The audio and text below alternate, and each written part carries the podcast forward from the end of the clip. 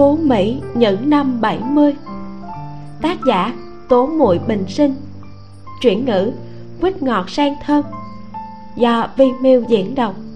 Truyện được phát duy nhất trên website vimeo.com và kênh youtube Vimeo đọc truyện tình. Tập 10 trong khoảng thời gian chữa trị, lý đại lực chỉ cảm thấy mơ mơ hồ hồ không có cảm giác vào buổi sáng, một ngày anh ta tỉnh dậy. Thấy trước giường bệnh có một người con gái. Cô ấy có làn da hơi ngăm đen, nhưng khuôn mặt cực kỳ thanh tú. Đôi môi hồng nhuận lúc mở lúc đóng, lại không có tiếng, chỉ nghe a a. Giống như đang muốn nói chuyện gì đó, lại không thể nói ra lời. Bàn tay thô ráp của cô ấy cầm lấy cánh tay lý đại lực, truyền đến cảm giác ấm áp. Lý đại lực nhìn chị cả hạ một hồi khuôn mặt xám đen hiện lên một vệt hồng nhạt. Cô gái thẹn thùng cười cười, an an tĩnh tĩnh điều chỉnh bình thuốc trên đầu giường lý đại lực. Lâu lâu lại dùng tăm bông tẩm ướt xoa vào đôi môi khô nẻ của anh ta, bê lên bát cháo gạo trắng, từng muỗng từng muỗng bón cho anh ta. Hạ tùng bách để người ở lại bệnh viện, ngày hôm sau liền về nhà. Triệu lan hương hỏi anh chữa bệnh cho đại đội trưởng rất tốn kém phải không? Chi phí hết bao nhiêu? Hạ tùng bách nói đều là thuốc tốt thật sự là anh ấy bị bệnh này cần phải bồi bổ nhiều bằng không người sẽ hỏng mất. Sau này còn lại phải mua nhiều thực phẩm bổ dưỡng cho anh ấy ăn nữa. Nói tới đây hạ tục bách nhíu mày. Của cải trong nhà đều dùng để chữa bệnh cho lý đại lực. Lấy đâu ra tiền để bồi dưỡng cho anh ấy đây hạ tùng bách muốn đến chợ đen kiếm thêm ít tiền. Nói là làm ngay, sau khi trở về, ngay cả ngủ cũng không, lập tức cưỡi xe đạp đi lên huyện. Trong khoảng thời gian này, trong thôn làm đám tang, tiếng khóc than một mảng đau thương ngập trời. Đại đội trưởng mới tới cho các gia đình 5 ngày để làm đám tang. Trong nhà, nếu còn khó khăn thì cũng không cần phải đi làm việc vội. Triệu lan hương còn chưa kịp lấy sữa mạch nha cất ở dưới đáy hòm ra thì hạ tùng bách đã không thấy đâu nữa. Đây là bột dinh dưỡng rất tốt cho sức khỏe. Triệu lan hương đành phải đem sữa mạch nhà đi. Đi, ngồi xe bò, sau đó lại chuyển sang đi ô tô lên huyện một chuyến. Cô lấy tiền mấy hôm nay nhờ lương thiết trụ bán giúp điểm tâm đưa cho lý trung. Lý trung đếm đếm, dùng xe ba bánh mang máy may được cất cẩn thận ra đưa cho triệu lan hương. Ông ta nói, cô kiểm tra đi chờ buổi tối tôi đưa người đưa qua cho cô. Triệu lan hương sờ sờ máy may mới tinh mũi kim sắc bén chạy rất mượt mà. Ánh sáng kim loại phản chiếu ra ánh sáng chỗ nào cũng cho thấy đây là một chiếc máy mới. Triệu lan hương vừa lòng thu hồi tầm mắt nói ừ, máy không tôi. Lý trung nhận tiền nói cô gái à cô mua hàng hóa cộng kềnh này để làm cái gì vậy còn có thể làm gì? Chỉ là may vá thôi. Lý trung thật sự bị ngẹn ông ta còn tưởng triệu lan hương muốn đổi nghề làm công việc may vá. Ông ta nói may vá cho người ta cũng có thể kiếm tiền đó. Cô đừng có luẩn quẩn trong lòng. Triệu lan hương cười cười nói tôi không làm việc này tôi vẫn muốn tiếp tục bán đồ ăn. Hôm nay được ông giúp mua máy khâu. Khi nào có đồ ăn tôi sẽ đem tới chỗ ông lời này lý trung rất thích nghe. Ông ta cũng từ tay tứ thuốc mua được máy khâu này. Cơ hồ là cũng không kiếm được một chút lợi nhuận gì. Nhưng về sau triệu lan hương sẽ đem đồ ăn tới chỗ ông ta. Việc này không tệ. Nền kinh tế kế hoạch không phải là không có tác dụng thần kỳ của nó. Lợi ích của nó nằm ở chỗ giá cả được nhà nước kiểm soát. Giá cả hàng hóa không bị ảnh hưởng bởi các vùng miền, mùa thấp điểm hay mùa cao điểm. Cũng chẳng có làm phát giá cả mọi thứ mua được đều rất rẻ. Cùng với sự giúp đỡ của lý trung, triệu lan hương mua được chiếc máy khâu này với giá khá rẻ. Sau khi kinh tế thị trường mở cửa, giá một chiếc máy khâu rất cao. Khi năng suất đáp ứng được nhu cầu của người dân, nguyên vật liệu càng nhiều, thì lúc đó giá cả mới giảm xuống. Giống như khi cải cách mở ra, một cân thịt lợn trước đó vốn có giá bảy tám hào, đầu năm tám mươi thì một cân trở thành năm đồng sau đó mọi người đều nuôi lợn giá thịt lợn mới giảm xuống còn một đồng một cân. Loại hàng hóa máy móc giá cả mỗi lúc một tăng giá cao liên tục rất lâu. Những tay buôn lấy hàng hóa từ thành phố s đem bán thu được món lợi kết xù. Triệu lan hương mua máy khâu về trước hết là để mình dùng không bị mất giá. Thời cơ đến đem bán đi cũng có thể thu được vốn. À, cô nghĩ xa quá rồi cô chỉ muốn lợi dụng để làm một chuyện xấu khác mà thôi. Cô không phải là không nhìn thấy ánh mắt lấp lánh của lý trung. Cô hò nhẹ một tiếng nói chờ công việc của tôi phát triển làm nhiều đồ ăn hơn thì ông có thể cho người tới chỗ tôi lấy hàng về. Lý trung rất vui mừng nói ý tưởng này rất tốt. Cô mau phát triển công việc đi có khó khăn gì thì có thể tìm tôi. Vậy tôi không khách khí nữa tôi đang thiếu người giao hàng. Cần xe đón trả hàng vào sáng và tối không thiếu nhân lực. Nói cho rõ nha đây là vận chuyển hàng hóa chứ không phải là chia sẻ việc với ông. Những lời này khiến lý trung không nhịn được cười ra tiếng. Cô đúng là quý nhà đầu. Thì ra tới đây chờ tôi mở miệng. Cô đừng nói nha muốn tìm người hợp tác cũng không dễ dàng đâu.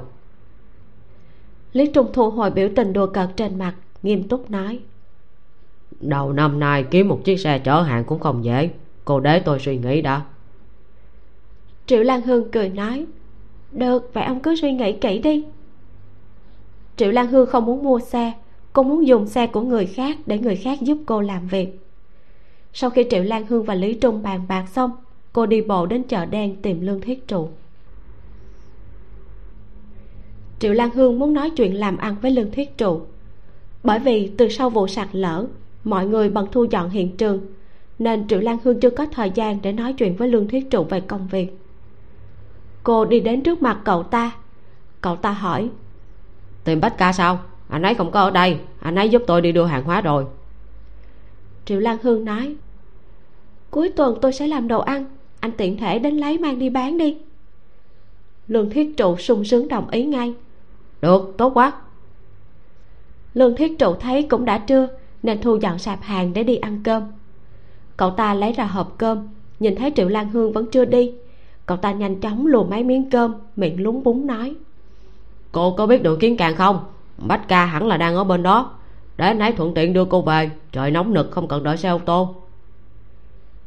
Triệu lan hương đi theo hướng dẫn của lương thiết trụ đi đến chỗ đó. Cô nhanh chóng tìm được hạ tùng bách. Chỉ thấy người đàn ông cao gầy dưới ánh mặt trời chói chang đang cùng một người đàn ông khỏe mạnh khác khi một chiếc giường gỗ rất nặng. Sau khi dọn xong, hạ tùng bách tháo bình nước to trên vai xuống uống, rồi chậm rãi bước đi. Triệu lan hương nhìn thấy thì rất đau lòng. Anh ấy không phải là đi giao hàng hóa hay sao? Sao lại thành đi dọn nhà cho người ta? Lúc triệu lan hương tới, nhà này gần như đã chuyển đủ đồ. Hạ tùng bách dọn xong thì lau mồ hôi, đi đến gốc cây thở phì phò nhận tiền từ trong tay gia chủ.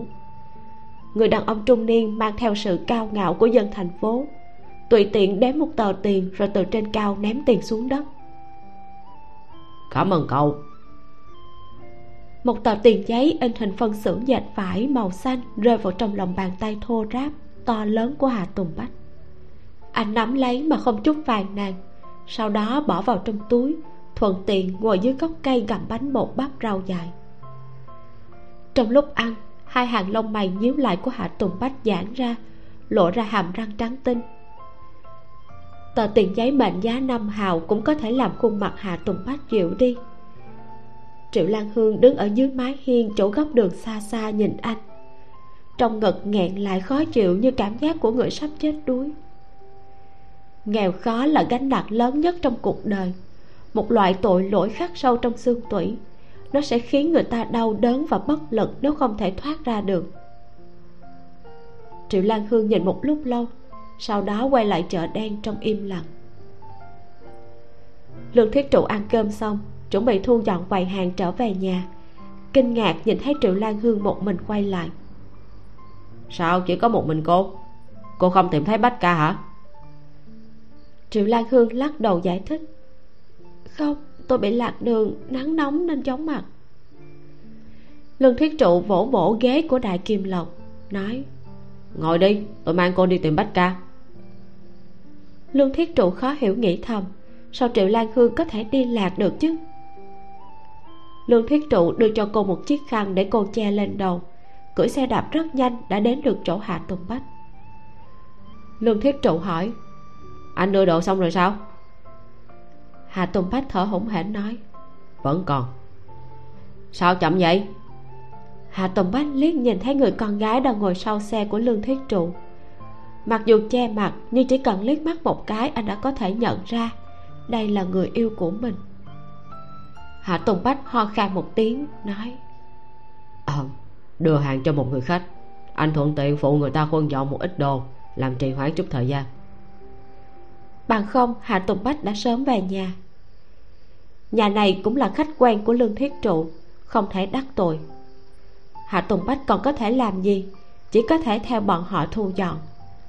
Đơn giản là hạ tùng bách có nhiều sức khỏe, sức lực không cần mất tiền, chỉ bỏ phí chút thời gian. Triệu lan hương nói, về nhà thôi.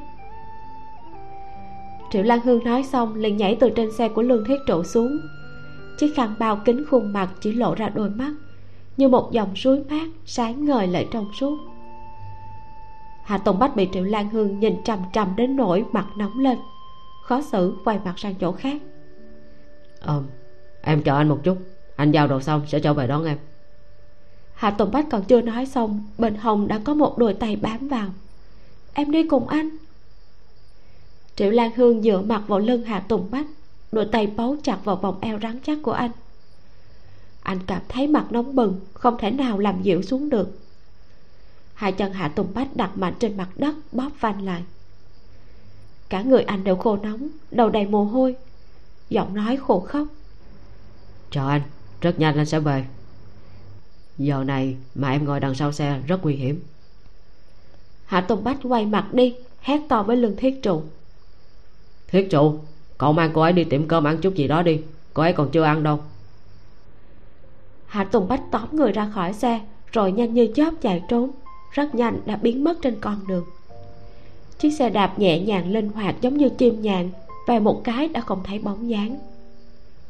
Lương thiết trụ gãi gãi đầu ấp úng nói ơ cô xem tôi này cũng không nghĩ tới mời cô một bữa. Đi thôi tôi đưa cô đi. Ăn xong cũng vừa lúc bách ca quay lại trước mặt triệu lan hương hiện lên tờ tiền giấy in hình phân xưởng dệt vải kia, thì cô lắc đầu. Từ trong túi lấy ra một túi bánh quy cầm. So với bánh bột ngô đầu dài, thì không biết tốt hơn biết bao nhiêu lần rồi. Cô nói, không cần. Vì không có nước uống nên cổ họng của triệu lan hương bị nghẹn. Bánh sốt giòn vào thời tiết nóng như thế này càng làm cho cô ngạt thở triệu lan hương cố ăn từng miếng nhỏ một một chút bụng cũng không để thừa. Được rồi, như vậy có thể tiết kiệm được một chút tiền. Triệu lan hương lấy khăn tay ra lau miệng, đôi mắt trong suốt càng thêm sáng ngời. Lương thiết trụ gãi gãi đầu, không thể hiểu nổi vì sao một người tiêu tiền hào phóng như triệu lan hương lại đột nhiên trở thành tiết kiệm như thế triệu lan hương trong khoảng thời gian này cũng càng thêm cẩn mẫn. Đến nỗi, trước đây lâu lâu lương thiết trụ mới tới nhà họ hạ lấy hàng, thì nay mỗi ngày lấy hàng đem đi bán cũng được mười mấy, hai mươi đồng. Chưa đến nửa tháng, số tiền mà triệu lan hương kiếm được có thể khiến lương thiết trụ mệt chết mới có thể kiếm được. Cậu ta không thể không bội phục bản lĩnh kiếm tiền của cô. Một khi triệu lan hương dốc sức kiếm tiền, thì lương thiết trụ cũng phải nhìn đến rất con mắt cậu ta cằn nhằn nói. Chỉ có năm hào mà thôi nếu cô không có tiền tôi mời cô ăn. Đợi lát nữa bách ca về nó không chừng sẽ nói tôi bạc đãi cô đó. Nếu không biết còn tưởng triệu lan hương thiếu tiền đến phát sốt rồi cơ. Nhưng mà lương thiết trụ biết bách ca thật ra rất cần tiền. Anh ấy vội vàng làm việc cậu ta chưa kịp hỏi. Cho nên đành hỏi triệu lan hương. Bách ca gần đây rất thiếu tiền sao? Nhìn anh ấy kìa việc gì cũng ôm vào lại còn phải đi mổ lợn thân thể sao có thể chịu nổi chứ? Triệu lan hương nuốt nước miếng hỏi. Ôm những việc gì? Anh ấy nói anh ấy nhận việc khắp nơi. Lương thiết trụ nhìn biểu tình của triệu lan hương thì biết cô còn không biết nhiều bằng cậu ta. Bạn lập tức im miệng. Triệu lan hương bình tĩnh cố kìm nén nói. Chuyện này tôi đã biết đợi lúc nào đó tôi sẽ hỏi anh ấy cảm ơn anh đã không giấu tôi. Nhưng trong mắt triệu lan hương lại bắn ra tia lửa, cho thấy dưới biểu tình bình tĩnh kia là cảm xúc phun trào. Ngay lúc này, triệu lan hương chỉ muốn phát hỏa, hận không thể tóm lấy hạ tùng bách mắng cho một trận. Muốn kiếm tiền đến mạng mình cũng không cần sao? Cô có tiền, anh làm việc giúp cô không được sao? Việc này cứ để sau, bây giờ tôi muốn nói với anh một việc lương thiết trụ gật gật đầu. Cứ tưởng triệu lan hương muốn cậu ta khuyên nhủ bác ca. Lương thiết trụ đã chuẩn bị sẵn tinh thần đồng ý. Không ngờ triệu lan hương lại nói, anh không cần làm công việc hiện tại nữa. Tới làm việc cho tôi luôn đi. Tôi sẽ tìm người thu lương thực rồi giao cho anh. Anh chỉ cần quản lý vận chuyển, hàng hóa xuất nhập, tiếp đón khách hàng. Lương thiết trụ nghe xong thì trợn tròn mắt, há hốc mồm việc tiếp đón khách hàng quản lý quá trình vận chuyển mà triệu lan hương nói, căn bản là những việc nhẹ nhàng đến không thể nhẹ nhàng hơn. Triệu lan hương làm đồ ăn rất ngon, giá cả bán lại hợp lý, bán cũng không tốn sức. Trước kia, những khách hàng mua đồ ăn trên tay lương thuyết trụ hầu hết là khách quan mỗi lần đều mua 10 hoặc 20 cân đồ ăn, căn bản là không cần lo lắng không bán được. Lương thuyết trụ không làm việc bán lương thực nữa mà chuyển sang bán đồ ăn của triệu lan hương. Không khác gì trên lưng đằng cổng núi thái sơn đột nhiên biến thành lông chim. Trên đời sao lại có chuyện tốt như vậy? Lương thiết trụ ngay lập tức lắc đầu. Không không không cô đề cao tôi quá rồi. Việc này cũng đâu có khó khăn gì tiện tay tôi có thể giúp cô mà. Triệu lan hương nói tôi mỗi ngày sẽ làm 10 cân điểm tâm hoặc thức ăn có thể kiếm được bao nhiêu tiền cũng có phần của anh lợi nhuận thu được tôi sẽ chia cho anh. Tuy nhiên là tôi có một điều kiện. Anh giúp anh bắt một chút công việc ở lò mổ. Anh ấy làm việc ở lò mổ quá tốn sức. Có người giúp đỡ thì tốt hơn. Trong lòng lương thiết trụ rất phức tạp. Cậu ta không ngờ có ngày lại rơi xuống một cái bánh to như thế này. Nhưng lại dùng điều kiện để trao đổi. Lương thiết trụ đột nhiên thật ganh tị với bách ca. Đỏ mắt muốn chết nếu vợ cậu ta mà có bản lĩnh, lại thương cậu ta như thế, cậu ta tình nguyện móc trái tim mình ra cho cô ấy. Cả trái tim đều hạnh phúc. Lương thiết trụ biết để làm điểm tâm và đồ ăn, triệu lan hương phải thức dậy từ hai ba giờ sáng. Thừa dịp trời còn chưa sáng đã giao đồ ăn cho cậu ta. Bởi vì thức ăn còn nóng thì hương thơm mới ngon, bán sẽ nhanh hơn. Chỉ là nếu làm lâu dài, mỗi ngày đều như vậy thì quả thật là mệt muốn chết bách ca tuy rằng cũng làm việc từ 2 giờ sáng, nhưng anh ấy là đàn ông. Làm việc nặng nhọc, cũng hiểu được cách phân bố thời gian nghỉ ngơi, thân thể khỏe mạnh hơn so với con gái. Cô vợ trắng nõn đến từ thành phố này, làm sao có thể chịu được khổ? Nhìn vóc dáng của cô, lương thiết trụ cũng có thể đoán được.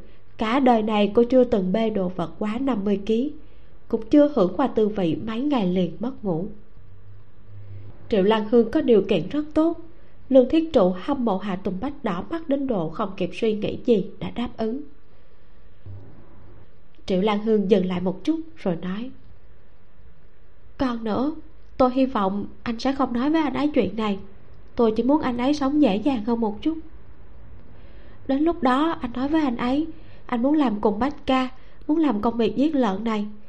Bởi vì bán lương thực không kiếm được nhiều tiền còn việc ở chỗ tôi, cứ nói đơn giản là giống với trước kia, bách ca sẽ không quá để ý đâu. Nghe xong, lương thiết trụ cảm thấy chua xót, vì hai người này đều lo lắng, đau lòng cho đối phương, lại vì thân phận cách biệt giữa hai người mà hụt hẫng. Cậu ta giờ phút này có thể hiểu được cảm thụ của triệu lan hương khi cẩn thận che giấu phần tâm ý này. Cậu ta quyết định giúp triệu lan hương giữ bí mật quyết không để lộ một chữ. Để cho đại ca ngốc đang ở trong phúc mà không biết hưởng phúc đi. Lương thiết trụ lau mặt trong lòng yên lặng thở dài. Được không thành vấn đề. Đi theo bách cả cũng có thể kiếm tiền còn có thể kiếm thêm một phần ở chỗ cô. Tôi sao phải từ chối?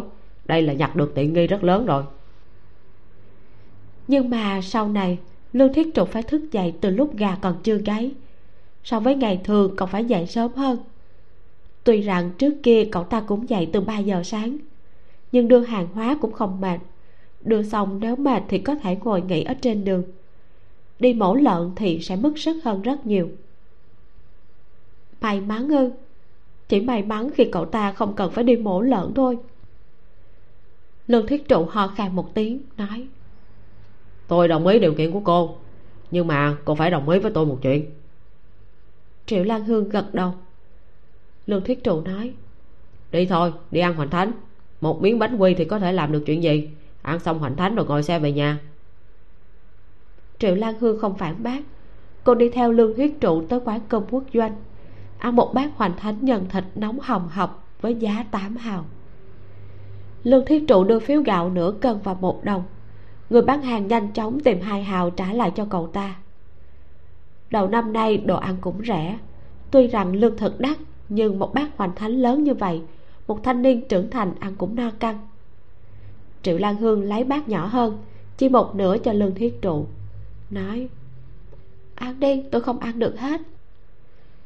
Triệu lan hương mỉm cười, ngậm lên lớp da mềm mỏng manh của hoành thánh. Cổ họng khô khốc cũng được dưỡng ẩm.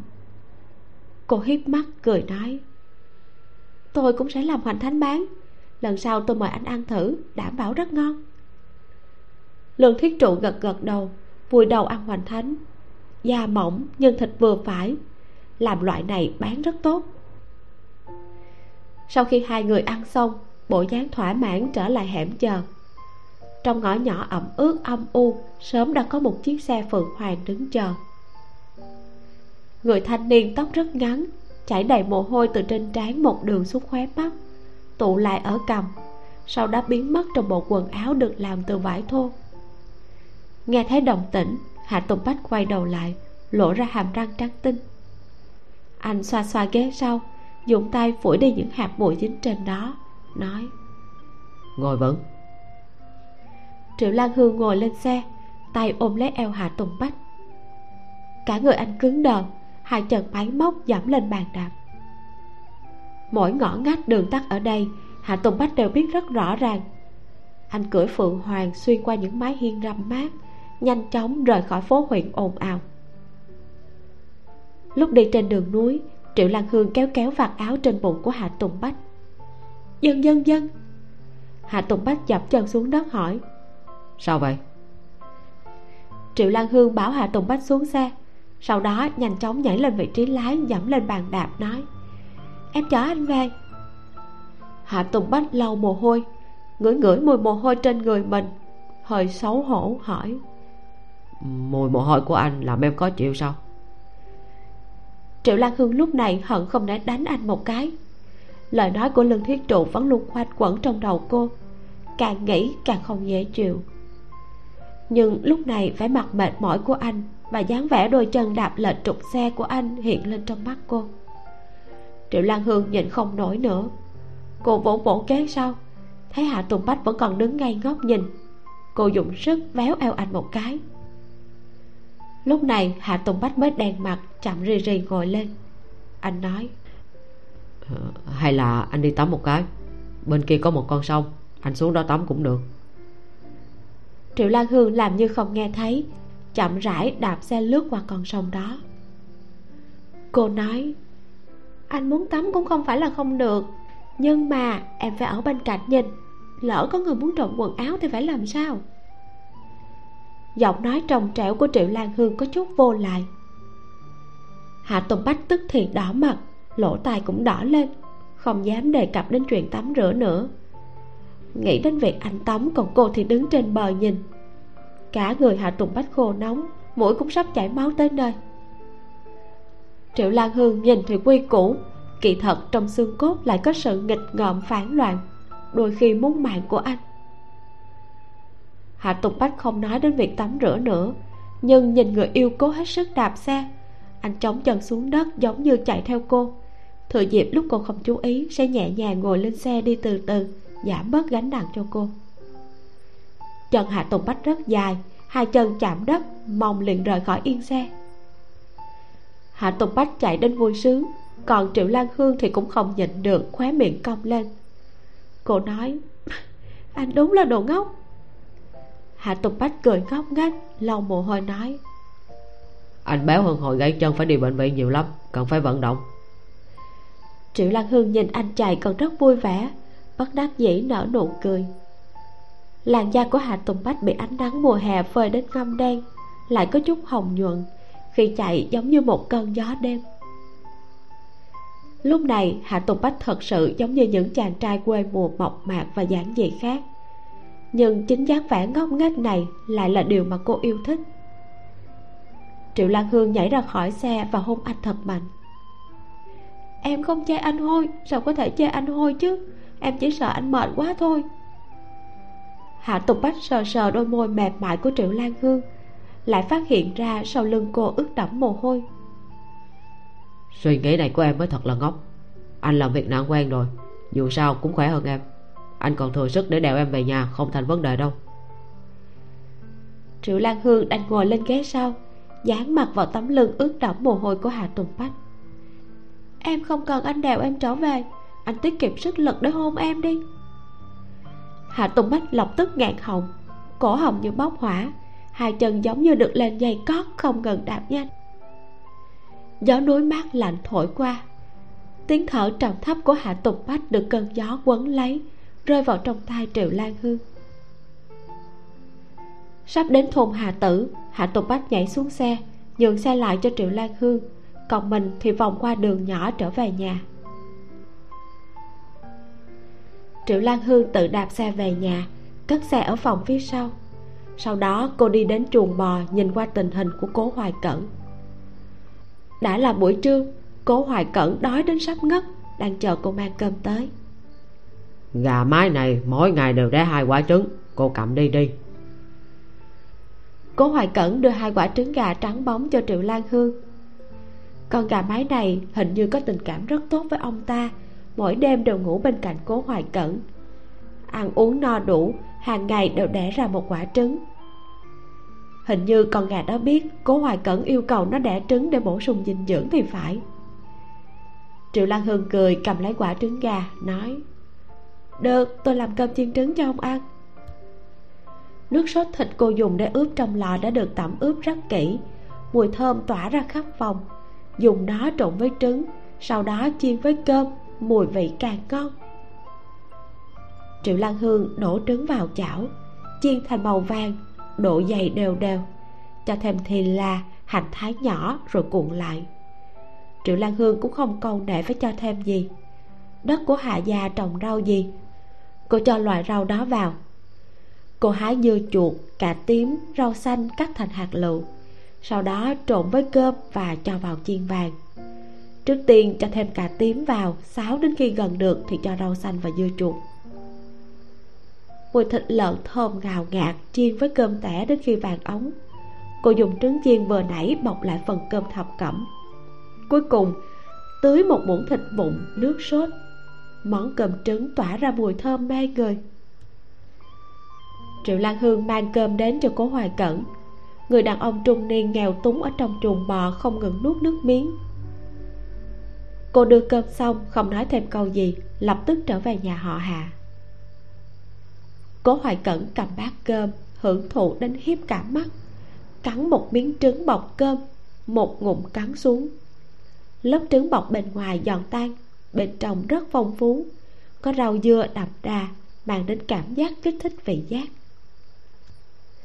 Nước sốt thơm ngon được bao bọc trong lớp vỏ trứng giòn. Có vị giòn ngọt của dưa chuột tóp mỡ và nước sốt của thịt tạo thành một thứ tuyệt vời. Vừa ngon vừa béo, khiến người ta ăn một miếng, lại muốn ăn thêm một miếng nữa. Ngồi bên cạnh, hồ tiên tri không ngừng nuốt nước miếng không biết bao nhiêu lần. Bụng kêu như sấm ông ta dùng đôi mắt đói khát mờ mờ nhìn chằm chằm cố hoài cận. Bên này thì đói muốn chết bên kia thì đồ ăn ngon. Đặc biệt cố hoài cận ăn xong còn xoa xoa miệng chép chép. Vẫn còn nhớ thương dư vị còn lại trong miệng. Hồ tiên tri nói sao nhà kia lại đưa đồ ăn cho thầy vậy? Cố hoài cẩn không thèm để ý tới câu hỏi của ông ta. Hồ tiên tri lại hỏi ừ, thầy đưa tiền cho bọn họ à? Hồ tiên tri thở dài từ trong đống cỏ lấy ra một sắp tiền. Đây là ngô dung đưa cho em là cố ý đưa cho em. Không biết có thể nhờ đồng chí kia mang cho em vài bữa cơm hay không? Cố hoài cẩn ăn no tâm tình cũng tốt hơn. Cuối cùng cũng chịu đại phát từ bi mở miệng nói chuyện với hồ tiên tri cố hoài cẩn làm như thờ ơ nói chuyện phím với hồ tiên tri hỏi. Tại sao ngô dung không ngồi tù? Cũng không ở chuồng bò với cậu vậy. Hồ tiên tri nói. Dạ nó cùng bọn em không giống nhau. Bọn em háo hức mong muốn thành công nhanh chóng. Còn nó thì lại làm việc giống thầy. Đừng nhìn hạt sơn đã làm xong. Công trình khác của nó chỉ vừa mới khởi công.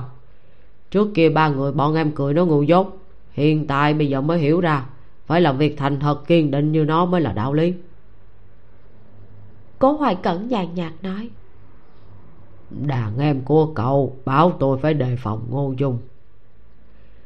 Hồ tiên tri ngây ngẩn cả người giống như hoàn toàn không nghĩ tới đàn em tôn tường sẽ nói những lời như vậy với thầy. Những cảm xúc nghi ngờ khinh thường khiếp sợ hiện lên trên mặt hồ tiên tri ông ta cố gắng gạt bỏ sự hoài nghi trong lòng, nói. Ừ, em cảm thấy ngô dung không có gì đâu. Tôn tượng đến tận lúc này còn nói những lời như thế mới khiến cho người ta hoài nghi. Sau khi xảy ra chuyện, bốn người bọn em bị nhốt ở đồn công an. Mấy ngày mấy đêm đều chịu thẩm vấn. Dưới tình hình như vậy, tinh thần đều khẩn trương. Cái gì nên nói đều nói hết. Những nghi ngờ đều được làm sáng tỏ. Tôn tường nó là tên mưu mô đến lúc này vẫn còn chăm ngồi ly gián tình cảm của chúng ta. Hồ tiên tri căm giận nói, nó sắp chết tới nơi còn muốn kéo thêm đệm lưng cho mình. Toàn bộ cuộc nói chuyện cố hoài cẩn đều lẳng lặng nhìn chằm chằm hồ tiên tri. Không mặn không nhạt ừ một tiếng. Sau đó nằm trên đống cỏ khô ngủ mất. Hạ tùng bách về phòng thì cởi quần áo chuẩn bị đi ngủ. Cửa bóng kẽo kẹt một tiếng bị đẩy ra anh chạy nhanh cầm quần áo mặc vào làm như vô tư không thèm để ý hỏi. Sao vậy? Kỳ thật lúc này cả người hạ tùng bách đều càng chặt. Anh hơi ưỡn người lên đôi mắt đang lấy long lanh giống như dầu thấp. Chỉ cần một mồi lửa là có thể bùng cháy. Triệu lan hương đặt trứng cuộn cơm lên trên bàn nói tới ăn thêm cơm đi. Hồi trưa anh cũng không ăn uống đàng hoàng giờ ăn thêm một chút cô nhẹ nhàng ghé sát vào chiếc giường của hạ tùng bách. Ngón tay hơi lạnh xẹt qua đầu vai anh. Triệu lan hương vén áo lên nhìn. Nơi đó đỏ bừng và hơi sưng. Cô hỏi, có đau không? Hạ tùng bách nhẫn nại hừ một tiếng. Đau thì cũng không đau, chỉ có hơi nhức một chút. Ngủ một giấc thì khỏi thôi. Nhưng triệu lan hương cũng chẳng buông tay ra.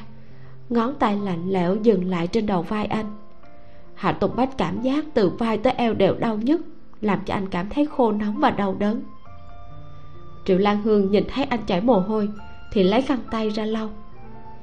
Vậy ăn cơm đi, đợi một lúc tiêu hóa xong hãy ngủ tiếp. Anh còn dám nói bản thân béo, em còn có thể à. triệu lan hương hô nhỏ một tiếng, thình lình bị hạ tùng bách đè dưới giường, tấm trăng hơi mỏng bao lấy cô. Hơi thở của người đàn ông có chút hỗn loạn và nặng nề anh dồn dập thở dốc xấu hổ nói. Không phải em bảo anh tiết kiệm sức lực để làm chuyện kia với em sao? Bây giờ anh muốn hôn em được không?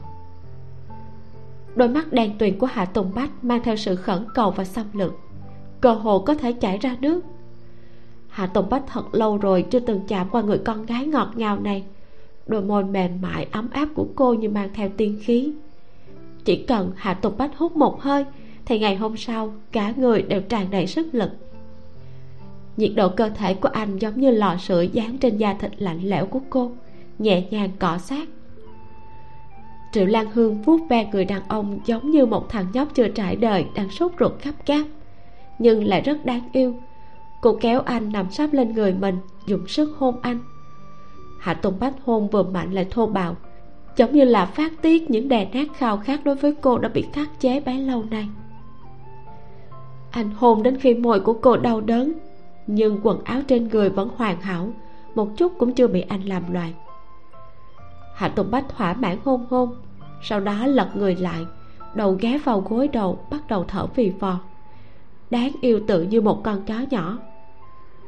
Triệu lan hương bò lên, nhìn đầu vai bị sưng lên của hạ tùng bách mà đau lòng.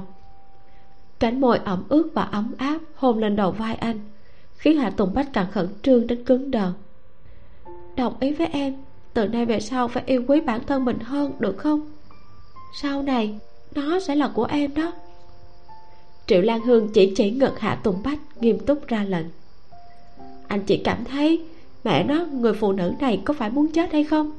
Nằm trên giường anh mà còn dám nói những lời này. Trong lòng hạ tùng bách bùng lên ngọn lửa, ánh mắt vừa hung dữ vừa hoang dã nhưng mà người yêu của anh thì lại nhìn anh với ánh mắt nghiêm túc. Nửa phần trêu đùa cũng không có. Trong đó chỉ chất chứa sự đau lòng. Triệu lan hương thở dài, ghé đầu vào gối đầu của hạ tùng bách nhìn anh. Em nghe lương thiết trụ nói, anh nhận rất nhiều công việc để kiếm tiền. Trong lòng hạ tùng bách nhộn nhạo, bị ánh mắt ướt át của triệu lan hương làm cho lòng nặng trĩu. Anh im lặng một lúc lâu mới hờ hững nói anh đã chữa bệnh tốn rất nhiều tiền. Bạn của bà nội là bác sĩ làm ở bệnh viện tỉnh. Bác sĩ nói phải dùng nhân sâm để dưỡng bệnh. Tiền trong nhà đều tiêu hết cả rồi không còn cách nào khác. Triệu lan hương nói không còn cách nào ít tốn kém hơn sao? Hạ tùng bách gật gật đầu. Anh không cho anh ấy ăn nhân sâm được. Hiện tại anh ấy phải dùng dương sâm thay thế để bồi bổ thân thể. Thứ này thì rẻ hơn nhiều thuốc đắt một chút mới nhanh khỏi bệnh. Bác sĩ nói tốt nhất là nằm viện một hai tháng để quan sát. Nhưng mà chúng ta lại không có tiền. Anh rể sẽ nhanh chóng phải đón về nhà thôi. Triệu lan hương không nhìn được cầm lấy bàn tay to lớn thô ráp của anh. Nó rất ấm áp. Anh ấy đã đỡ hơn chút nào chưa? Hạ tùng bách trả lời. Sắc mặt đã hồng hào hơn rất nhiều. Giường sâm cũng không phải là không trả tiền anh tính bao lâu thì sẽ làm đám cưới cho chị? Bên thông gia nói chờ anh ấy đứng lên được sẽ làm tiệc ngay đừng lo lắng. Triệu lan hương cũng yên tâm hơn. Đại đội trưởng có thể giữ lại được tính mạng. Tất cả đều nhờ có bà nội lý cũng là mẹ anh dám đánh cuộc. Lý đại lực ở bệnh viện một tháng mới vừa làm giải phẫu hơn một tuần thì về nhà. Hôm đón về nhà hai em trai của lý đại lực tự mình đưa anh về nhà. Thật sự rất cẩn thận như sợ động đến vết thương của anh. Lý đại lực trở về thôn hà tử. Những thôn dân nhìn thấy đều không khỏi ngạc nhiên. Đại đội trưởng thế nhưng lại sống lại. Hiện giờ, việc xảy ra trên núi ngưu giác đã trải qua hơn một tháng. Những người bị thương nghiêm trọng như đại đội trưởng đâu có ai có thể sống tới giờ. Tốt xấu gì cũng coi như là từ quỷ môn quan trở về suốt một tháng nay, thôn hà tử đã tố sáu vào trong đám ma liên tục. Đại đội trưởng có thể nhặt về cái mạng coi như ông trời đã phù hộ. Lý thúy hoa, mẹ của lý đại lực, cứ gặp người là khóc than. Có chữa khỏi đâu, vẫn bị liệt mà. Đại lực chữa bệnh tiêu hết sáu trăm đồng, không còn cách nào khác mới phải ra viện. Đoàn người nghe thấy thì hít hà một hơi. Sáu trăm đồng? Thì ra tiêu tốn nhiều tiền chữa bệnh như thế. Khó trách có thể từ tay diêm vương đoạt người trở về. Trong thôn có vài xã viên bị thương nặng, nhà nghèo không có tiền chữa trị. Ở bệnh viện được mấy ngày chữa trị qua loa rồi về nhà, sau đó cũng chết. Lý thúy hoa lại tiếp tục nói, nghe nói lấy vợ mệnh thủy có thể trấn áp được kiếp nạn của nó. Tôi chỉ trông chờ vợ nó vào cửa để sùng hỷ đoàn người lúc này mới chú ý tới hôn sự sắp tới. Hâm mộ nhà lý thúy hoa không mất đồng tiền nào có thể cưới được con dâu tốt. Lại tiếc thương cho người kia cưới phải lý đại lực. Một người chồng không có tương lai. Nhưng mà nhà người ta cũng không chê lý đại lực đoản mệnh. Một phần lễ hỏi cũng không cần, đưa ra điều kiện này cũng không có gì đáng trách. Ngày đó, đại đội trưởng cả người đều là máu, tay chân bị cục đá đè cho tím bầm cứu được người trở về sợ rằng cũng chỉ có người hầu hạ cả đời. Có thể cưới được một người vợ tốt coi như cũng là ông trời thương xót. Đoàn người hỏi khi nào thì mời tiệc rượu. Lý thúy hoa nói chờ lý đại lực nhà tôi có thể đứng lên là sẽ tổ chức ngay. Lý thúy hoa thoải mái nhận những lời chúc mừng của thôn dân. Bà ta nói đúng như những gì bà nội lý đã chỉ bảo chỉ nói chữa trị cho con trai hết 600 đồng. Sau khi thông báo với mọi người trong thôn xong, thì miệng cũng đắng, lưỡi cũng khô, đi tới nhà họ hạ lý thúy hoa là cùng đường mới đưa lý đại lực tới nhà họ hạ ở. Bà ta cũng sinh nhiều con, được bốn người. Đại lực là đứa khổ nhất và cũng là đứa hiểu chuyện nhất. Nếu nhà họ hạ có thể tận tâm tận lực cứu được lý đại lực, cho dù phải để cậu ta ở rễ, bà ta cũng cam lòng lý thúy hoa đi vào phòng định giúp con trai đi vệ sinh. Khuôn mặt ngâm đen của lý đại lực hiện lên vẻ ngại ngùng. Anh ho khan nói không cần nữa. Lý thúy hoa không tin sợ anh ta phải nín đến hỏng. Lý đại lực lúc này mới đỏ mặt nói diệp tỷ đã làm rồi. Lý thúy hoa xì một tiếng rồi sau đó hỏi thẳng thừng đã đụng vào người vợ của con rồi à khuôn mặt ngầm đen của lý đại lực hoảng hốt. Thân thể nghĩ tới điều gì đó thì trở nên khô nóng. Anh nói mẹ nói lung tung cái gì vậy? Năm nay lý đại lực 24 tuổi. Trong thôn những thanh niên 17-18 tuổi là đã có thể cưới vợ. Đàn ông bằng tuổi anh đã có con vào tiểu học rồi. Còn anh thì bóng dáng của vợ cũng chưa thấy đâu. Lúc nằm viện lý đại lực được hạ tùng diệp quan tâm chăm sóc một tháng. Rốt cuộc anh cũng đã nếm được cảm giác mềm mại và ngọt ngào của một người con gái mang lại. Lý thúy hoa nói diệp tứ là người đứng đắn biết con thân thể không khỏe cũng không làm phiền con. Mẹ sẽ đi xem ngài hoàng đạo cho hai đứa làm tiệc rượu được chưa? Lý đại lực giọng nhỏ như mũi ấp úng đồng ý lý thúy hoa lại nói, mẹ để con ở rễ trong lòng con cũng đừng có oán mẹ. Trong nhà để chữa bệnh cho con cũng chẳng còn tiền. May mắn là nhà họ hạ cũng dùng số tiền có được chữa bệnh cho con. So với lý nhị nhiều hơn không biết bao nhiêu lần. Điếc thì điếc, không nói được thì cũng không sao. Vì ân cứu mạng này còn có thể nhẫn nại bao nhiêu thì nhẫn nại bấy nhiêu lý thúy hòa cứ nói liên miên lải nhải không ngừng. Lúc này lý đại lực ngắt lời của bà. Mẹ mẹ hiểu lầm rồi. Anh sâu kính thở dài đắm đắm chân mình. Bây giờ con mới là người làm khổ cô ấy. Không biết người ta có chê con đoán mệnh có nguyện ý chăm sóc con hay không? Ban đầu trên mặt lý thúy hoa còn vui mừng lúc này mới không che giấu được sự buồn bã bà mắng anh. Đừng có ủ rũ như vậy, con sẽ nhanh khỏi bệnh thôi. Tổ chức tiệc rượu xong thì con có vợ. Tranh thủ sang năm sinh một thằng cu mập mạp. Diệp tỷ thuộc mệnh thủy, làm cho lý thúy hoa có vài phần hy vọng cô có thể giúp con trai mình kéo dài mạng sống. Câu nói kia liệu có ứng nghiệm hay không đây? Nam kim nữ thủy trí cao cường phù thề tương hợp thọ mệnh trường thành gia lập nghiệp kim bản kho, trong tay có tiền lại có lương.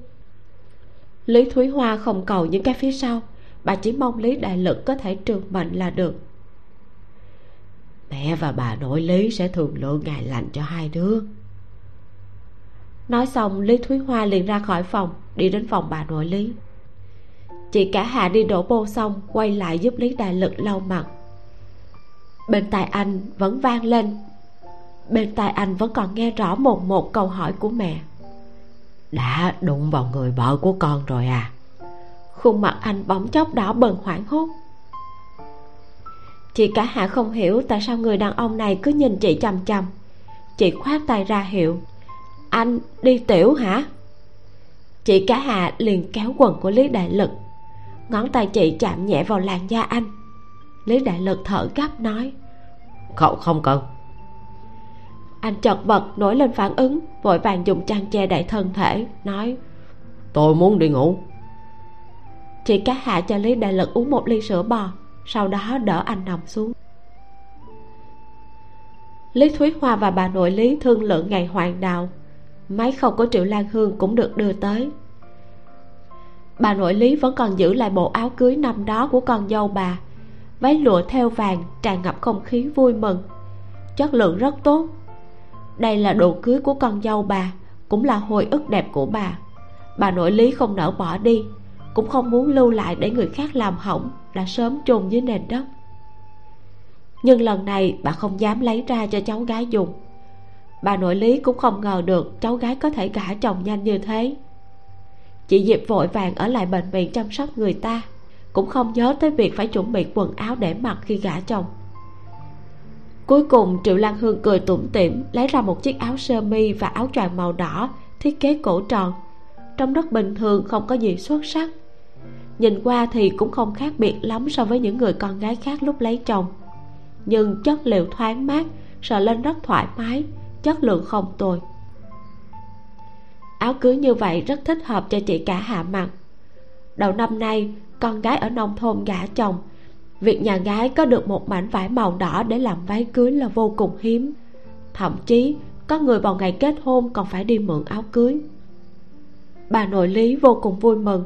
Đôi mắt vẫn đục của bà hiếm khi nào lộ ra biểu tình vui mừng như thế. Bà nói với triệu lan hương. May mà còn có cháu. Triệu lan hương mặc thử cho chị cả hạ nếu kích cỡ vừa thì cô không cần phải sửa lại chị cả hạ ngượng ngùng cầm quần áo vào trong phòng thay. Lý đại lực đang nằm ở trên giường, nghe được bên cạnh truyền đến tiếng sột soạt cởi quần áo. Anh nhìn không được mở mắt. Dưới ánh nắng ấm áp, bóng dáng dịu dàng của người con gái in trên bức tường ố vàng. Đường cong tròn đầy hiện rõ, khiến người ta sinh ra vô vàng ý nghĩ không nên có. Trước đây, lý đại lực không phải là người thiếu đứng đắn như vậy nhưng người con gái này sẽ là vợ của anh. Anh hoàn toàn quan minh chính đại ngắm nhìn và lấp đầy tâm trí mình. Anh gần như hàng giọng hỏi thế nào rồi? Chị cả hạ không trả lời bởi vì chị không nói được. Sau khi mặc quần áo xong chị bước ra đứng trước mặt lý đại lực hỏi được không? Thích hợp không? Lý đại lực nhìn một thân đỏ rực đến lóa mắt khiến anh mê man nhìn chằm chằm chị diệp sau khi thay quần áo càng lộ ra nét nhu hòa. Bỏ đi những bộ quần áo lóng lem tối tăm ngày thường.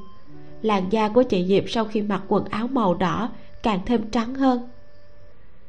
Một người đàn ông như lý đại lực làm sao mà biết được? Chị diệp ở bệnh viện chăm sóc anh một tháng nên cũng đã trắng lên một ít. Anh nói thích hợp rất đẹp. Chị cả hạ mặc quần áo ra ngoài cho bà nội và triệu lan hương nhìn bà nội lý nhìn thấy thì hốc mắt cũng nóng lên, nhìn không được chảy nước mắt. Bà cúi đầu, dùng tay áo lau đi nước mắt của mình. Triệu lan hương nói, tay nghề của em cũng thật không tệ, quần áo khá là vừa, cũng không cần sửa lại. Triệu lan hương sợ sờ phần ngực của chị cả hà. Đáng tiếc những năm này không thể chuẩn bị quần áo lộ dáng. Bằng không, cô đảm bảo sẽ làm cho chị một bộ quần áo lộng lẫy hơn rất nhiều bộ quần áo này hơi rộng, cho nên phần ngực hơi bị xẹp xuống. Nhưng thiết kế thất bại này cũng làm cho triệu lan hương có một cảm giác rất tự hào. Xem ra nửa năm nay, cô dùng cơm canh thịt thà bồi bổ cũng làm cho chị cả hà béo lên một chút. Chị thật là đẹp. Chị cả hà ra dấu, em mới đẹp. Triệu lan hương được chị cả hà thật tâm khen ngợi tâm như nở hoa hận không thể xông lên ôm hôn chị một cái. Chị cả hạ ôm ôm triệu lan hương, trong miệng phát ra thanh âm mơ hồ không rõ. Chị nghĩ triệu lan hương rất có thể không nghe hiểu được những thủ ngữ của chị. Chị nỗ lực nhớ lại, dùng khẩu hình để nói, cảm ơn. Triệu lan hương bị chị cả hạ ôm chặt, vui mừng nói, rất may là chị lấy chồng nhưng không gả đi. Sau này mỗi ngày em vẫn có thể gặp chị nếu không em sẽ rất nhớ chị.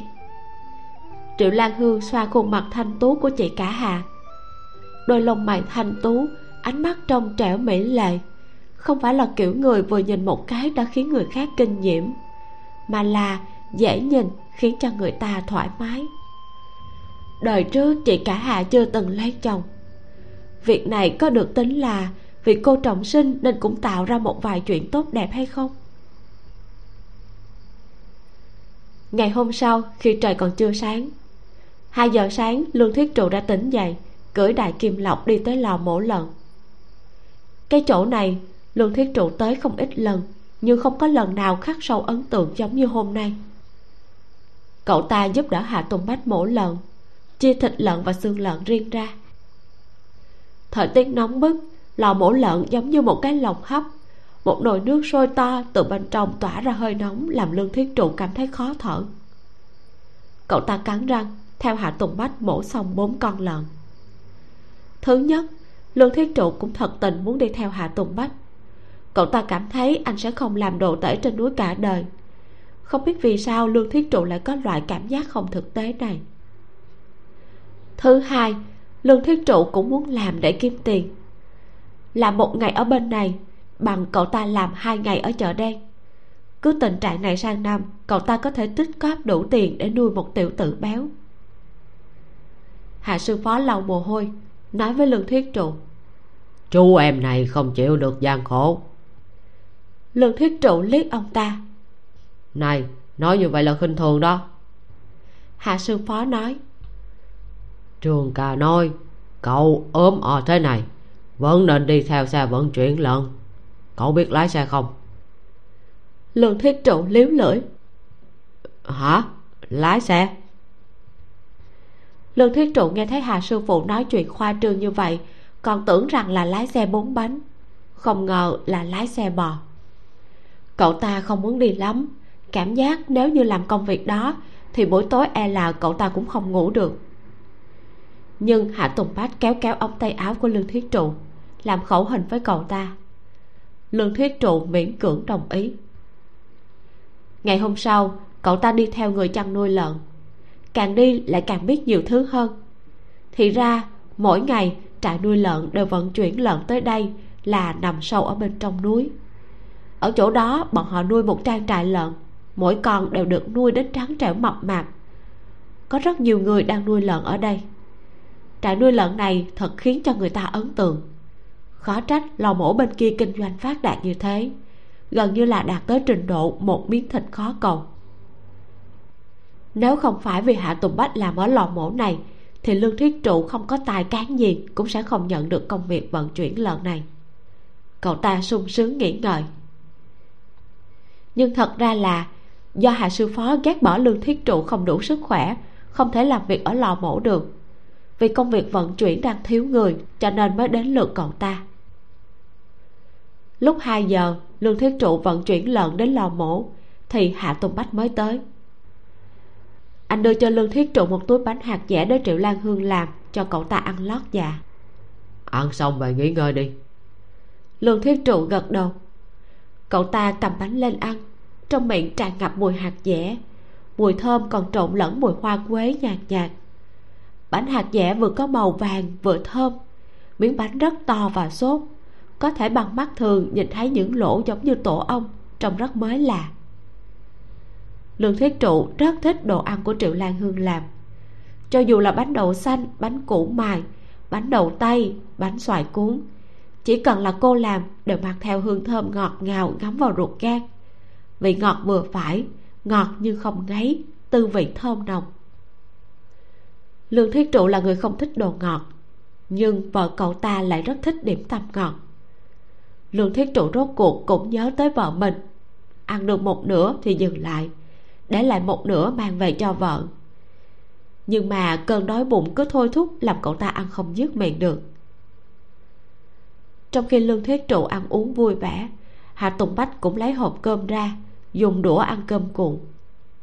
Hạt ngô, đậu giả nhỏ nắm đồng cô thái sợi thịt tươi, cá thác lát. Những cuộn cơm nóng hổi được tẩm ướp thơm phức cả lò mổ lợn tỏa ra mùi thơm thoang thoảng. Hơi nóng phiêu tán qua đi một vài ánh mắt hâm mộ và ghen tị nhìn sang. Hà sư phó nhìn không được thò qua nhìn hỏi. Sao? Hôm nay người yêu đổi thực đơn cho cậu à? Thơm quá đi. Từ sau khi triệu lan hương tới lò mổ tới nay mọi người đều biết sư phó mổ lợn mới tới này có một người yêu rất xinh đẹp. Không chỉ có thế mỗi ngày còn đổi thực đơn rất đa dạng cho anh mang đi ăn sáng. Việc này làm cho những người đàn ông ở đây hâm mộ đến chảy nước miếng. Cũng may bọn họ có mang cơm tới ăn, nếu không lúc đói bụng thật sự là nhịn không được. Lương thiết trụ đến bánh hạt dẻ cũng không buồn ăn cướp một miếng cơm cuộn trong bát của hà tùng bách. Anh thật là, đi làm mà vẫn có thể tiêu dao sung sướng như vậy. Chị lan hương không ngủ, dậy sớm làm cơm sáng cho anh, đã thật hạ tùng bách vừa ăn vừa nói, sao có thể chứ? Đây là cơm tôi tự làm đó. Triệu lan hương lo lắng một người đàn ông mỗi ngày đều ăn điểm tâm ngọt lót dạ không tốt, ăn lâu sẽ ngán. Hơn nữa, công việc buổi sáng của hạ tùng bách là mệt nhọc nhất, trong bụng nếu không ăn cơm sẽ đói chết mất. Vì thế, trước khi đi ngủ, cô đã chuẩn bị tốt cơm cuộn để sẵn trong lòng hấp. Lúc hạ tùng bách tỉnh dậy, chỉ cần hâm nóng là có thể mang đi ăn chữ làm mà hạ tùng bách nói ở đây chỉ là việc hâm nóng mà thôi. Lương thiết trụ nói hờ tài nghề nấu nướng của bách ca tiến bộ thần tốc nhỉ? Ăn cũng ngon đó. Nói xong lương thiết trụ cũng không biết xấu hổ mà lấy thêm một miếng. Hạ tùng bách mang đi cũng nhiều ăn rất no cũng không keo kiệt chút đồ ăn này chia cho lương thiết trụ bốn miếng. Hạ tùng bách dặn dò lương thiết trụ cậu chịu khó làm việc vận chuyển so với mổ lợn thì nhẹ nhàng hơn rất nhiều. Lương thiết trụ gật đầu. Không nói đến cái khác. Mỗi ngày vì bốn cuộn cơm, lương thiết trụ cũng cảm thấy vận chuyển lợn chẳng hề mệt mỏi gì. Cậu ta đến trại nuôi lợn cũng đã được nửa tháng, mới biết được một số chuyện. Cái trại lợn này hình như là một đám người hợp tác với nhau làm. Hà sư phụ có một phần. Trương ca người mà hạ tùng bách quen biết cũng có một phần. Họ chỉ hợp tác với những thương lái quen. Những người buôn bán bình thường khác thì khó lòng mà lấy được thịt lợn từ chỗ này. Cậu ta nhẩm tính thu nhập của những người quản lý trại lợn này. Tính toán một hồi thì không khỏi bị sốc. Tiền thu vào mỗi người ước chừng cả vạn tệ. Không thể tưởng tượng, nuôi mổ lợn mà thu được tiền vàng. cậu ta hàng ngày cực khổ kiếm tiền mỗi tháng mà chết đi sống lại, cũng chỉ kiếm được bốn năm chục, mà đã khiến cho cậu ta vui vẻ rạo rực vì tiền đồ của mình. Nhưng đặt trước mặt người ta thì đó chỉ là một con số cực kỳ nhỏ nhoi. Thảo nào bách ca không muốn bán lương thực, chỉ muốn bán thịt sống, làm thịt lợn mới nhanh chóng làm giàu. Lương thiết trụ cứ như vậy liều mạng làm vận chuyển lợn, lại tranh thủ giao thức ăn cho triệu lan hương mỗi ngày rời giường làm việc vào buổi tối. Trời sáng thì đi ngủ nướng. Rất nhanh, tháng 10 đã tới. Từ trên thị trấn truyền về tin tức khiến cho người ta khiếp sợ. Bè lũ bốn tên bị sụp đổ. Chú thích, bè lũ bốn tên là cụm từ để chỉ một nhóm lãnh đạo đảng cộng sản trung quốc bị nhà cầm quyền cộng hòa nhân dân trung hoa cho là cấu kết với nhau, lộng quyền và sát hại những đảng viên không theo phe cánh từ đại hội 10 của đảng cộng sản trung quốc. Sau đó, những người này bị bắt và xét xử năm 76 sau khi mao trạch đông mất.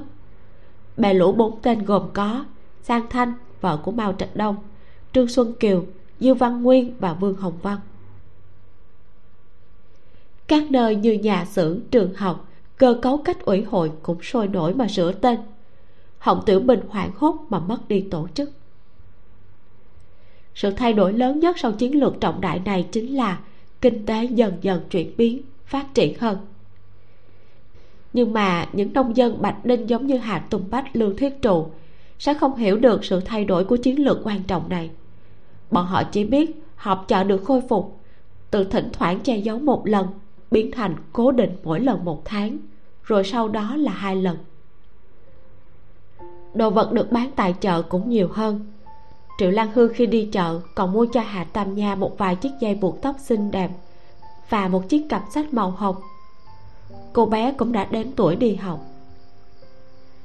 Triệu lan hương còn mua cho chị cả hà một đôi giày, chính là loại đế giày được khâu thủ công. Loại giày này yêu cầu sự kiên nhẫn, tinh tế. Đời trước cô rất ít khi làm, trực tiếp mua luôn cho bớt việc. Tháng 10 thời tiết chuyển lạnh lý đại lực miễn cưỡng có thể đứng lên được.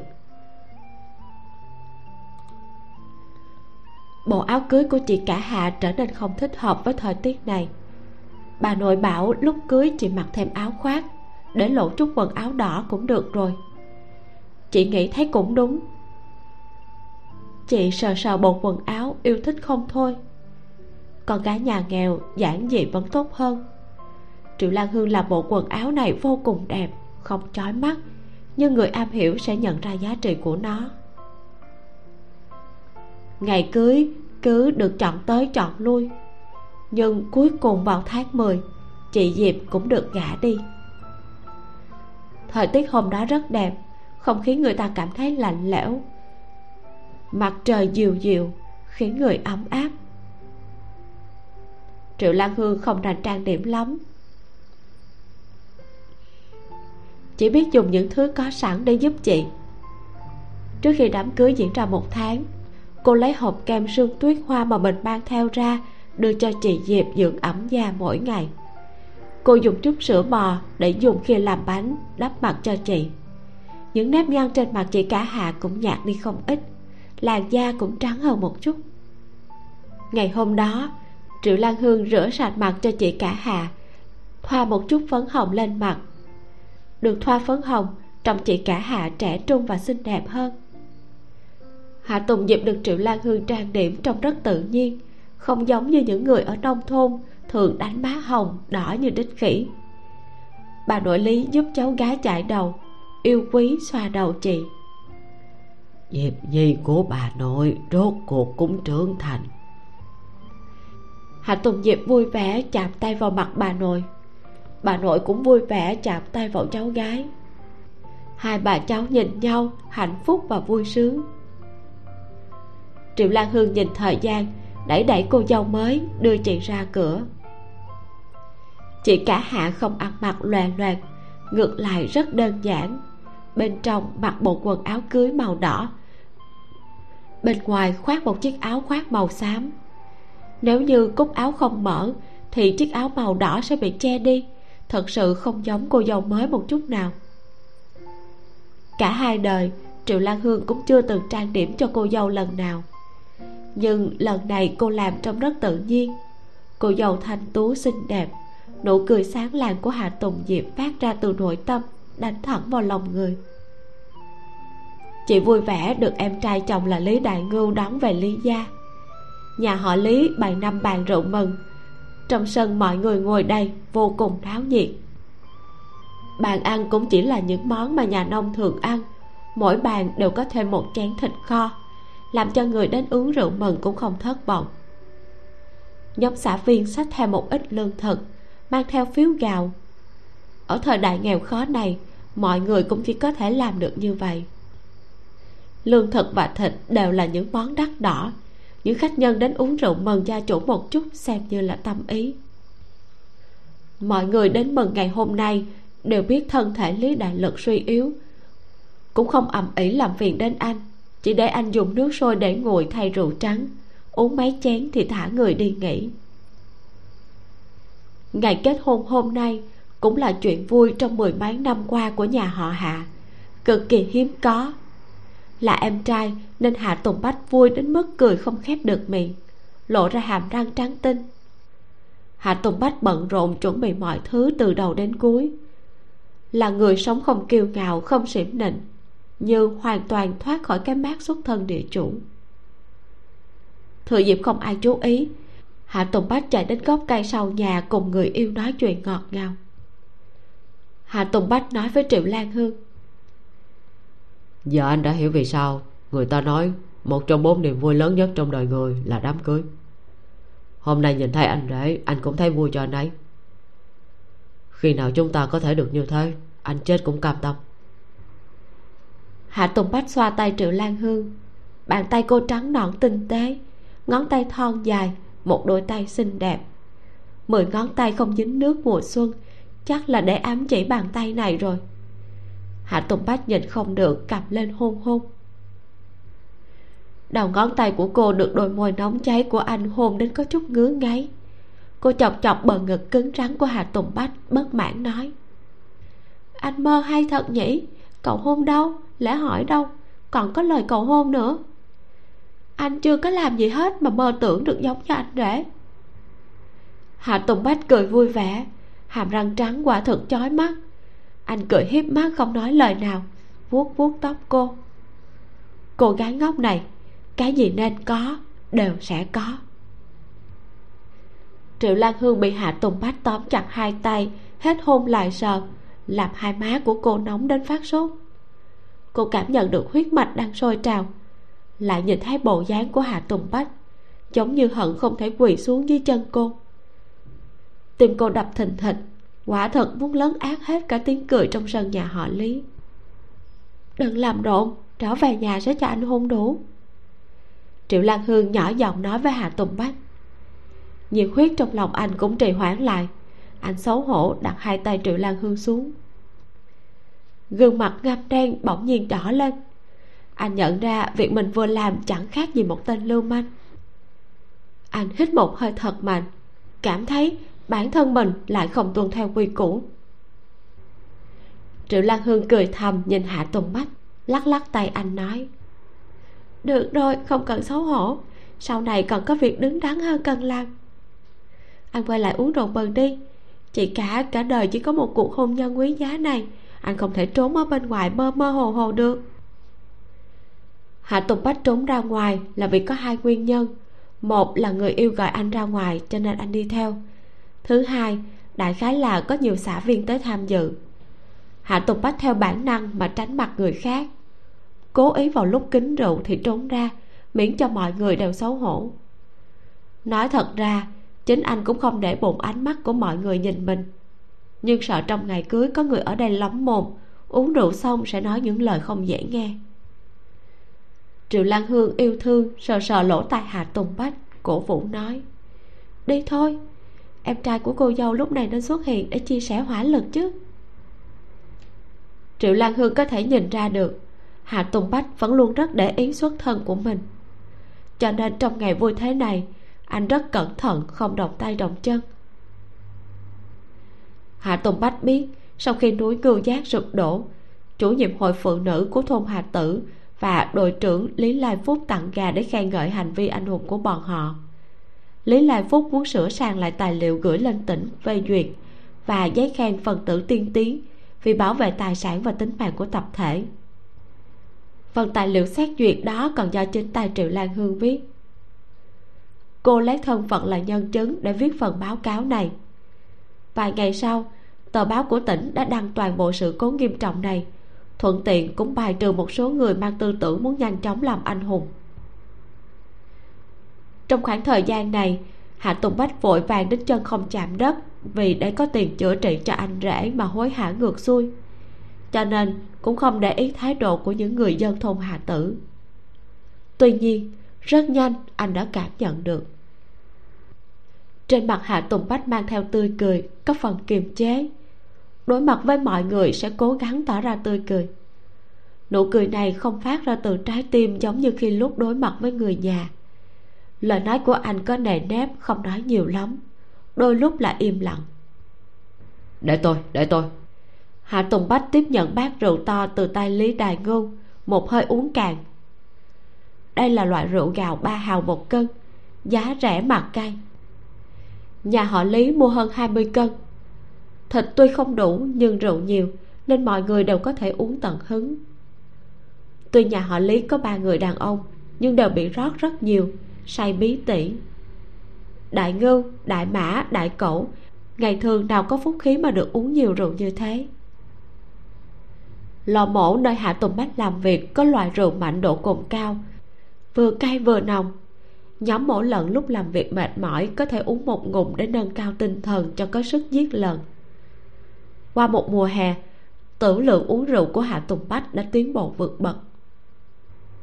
Đại ngưu bắt được cứu viện thật cao hứng túm lấy hạ tùng bách trắng ở trước mặt. Làm quen một chút đây là em trai của chị dâu tôi. Mọi người tha cho tôi đi mời cậu ấy.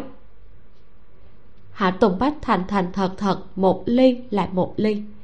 Có thể do làn da của anh quá đen nên trên mặt không có biểu hiện gì. Nhóm xã viên thì lần lượt đến kính rượu. Hạ tùng bách bình tĩnh uống. Uống rồi lại uống hạ gục một vòng người sau khi nhóm xã viên đều bị chuốt say hết, anh mới nhẹ nhàng thở ra. Không giống như trong dự đoán của hạ tùng bách, đến kính rượu anh cũng có một số người thật lòng. Hạ tùng bách vui vẻ cùng lý đại ngưu uống mấy chén, đến nỗi người ta phải ngồi xổm trong nhà xí không muốn đi ra. Triệu lan hương từ xa nhìn hạ tùng bách, nhìn không được mà cúi đầu nở nụ cười tiệc rượu diễn ra từ giữa trưa đến tận chiều tối. Thẳng đến khi mặt trời xuống núi, bọn họ mới cảm thấy mỹ mãn mà trở về nhà. Đêm đầu tiên sau đám cưới, chị cả hà phải ở lại nhà chồng, bởi vì ngày hôm sau phải làm cho cha mẹ chồng một bữa cơm kính trà. Qua ngày thứ hai hai vợ chồng mới trở về nhà họ hà.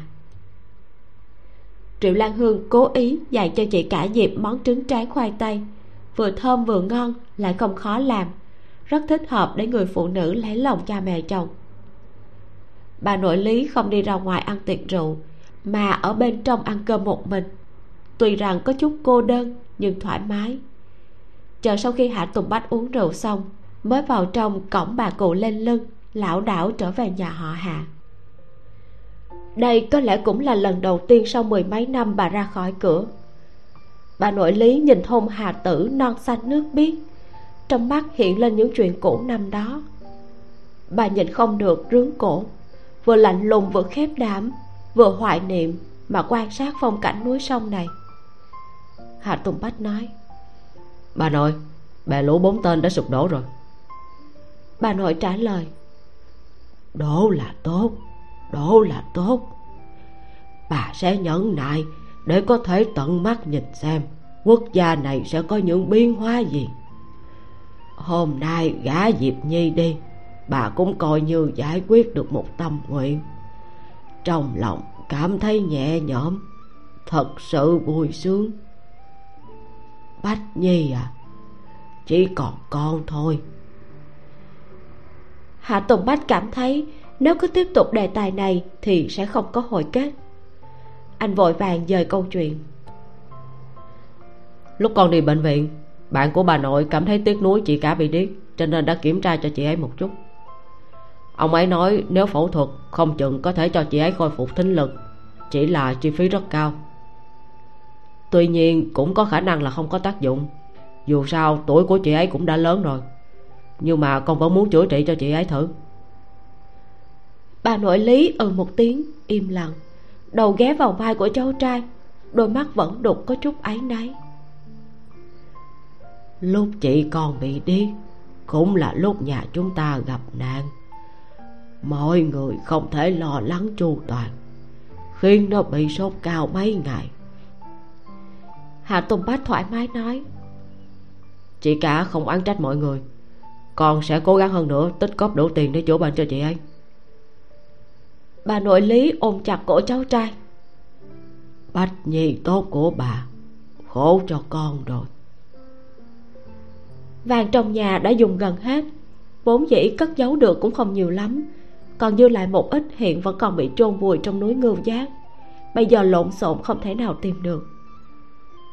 Cha với ông nội con đều là người trong sạch cao thượng không biết tới mùi vị đồng tiền cho nên làm khổ con rồi. Trước khi xảy ra chuyện bọn họ có chôn một hòm lớn đồ vật.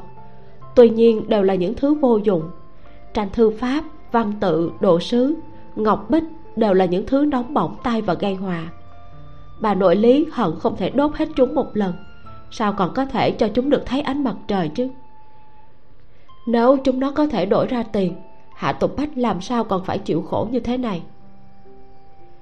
Nghe bà nội nhắc tới hai lần khổ, hạ tùng bách lại không hề thấy khổ một chút nào. Ngược lại, anh còn cảm thấy sung sướng. Trong lòng có hy vọng làm sao còn thấy khổ? Cũng chẳng thấy mệt. Anh cảm thấy đó chính là hạnh phúc. Cả người đều tràn ngập sức sống. Ngày hôm sau, triệu lan hương khó có được một ngày cuối tuần nghỉ ngơi. Hạ tâm nha cùng bạn bè đến bờ sông bắt cá chạch. Cá chạch không bắt được, nhưng lại bắt được rất nhiều ếch đồng trở về. Ban đầu bé định nướng ăn, nhưng triệu lan hương ngăn cản. Cô nói, nè, đừng làm bậy đồ tốt như vậy để dành buổi tối chỉ làm đồ ăn ngon cho em ăn. Hạ tâm nha hoàng hồ rối rít. Triệu lan hương lại lấy ra cặp sách mới đưa cho cô bé, nói, tam nha mau rửa tay đi đi viết mấy chữ cho bà nội xem. Hạ tam nha đã đến tuổi đi học. Nhà họ Hạ tuy nghèo, nhưng hai đồng học phí vẫn chi ra được. Qua mùa thu, hạ tam nha sẽ cấp cặp sách đi học tiểu học bậc cao của thôn hà tử cô bé ném ếch vào trong lu nước, sung sướng chạy đến phòng bà nội viết bản chữ mẫu. Triệu lan hương nhanh chóng liếc mắt một cái. Bà cụ run run rẩy rẩy từ trong ngăn tủ lấy ra một cây bút chì. Cầm tay cháu gái dạy cô bé viết chữ.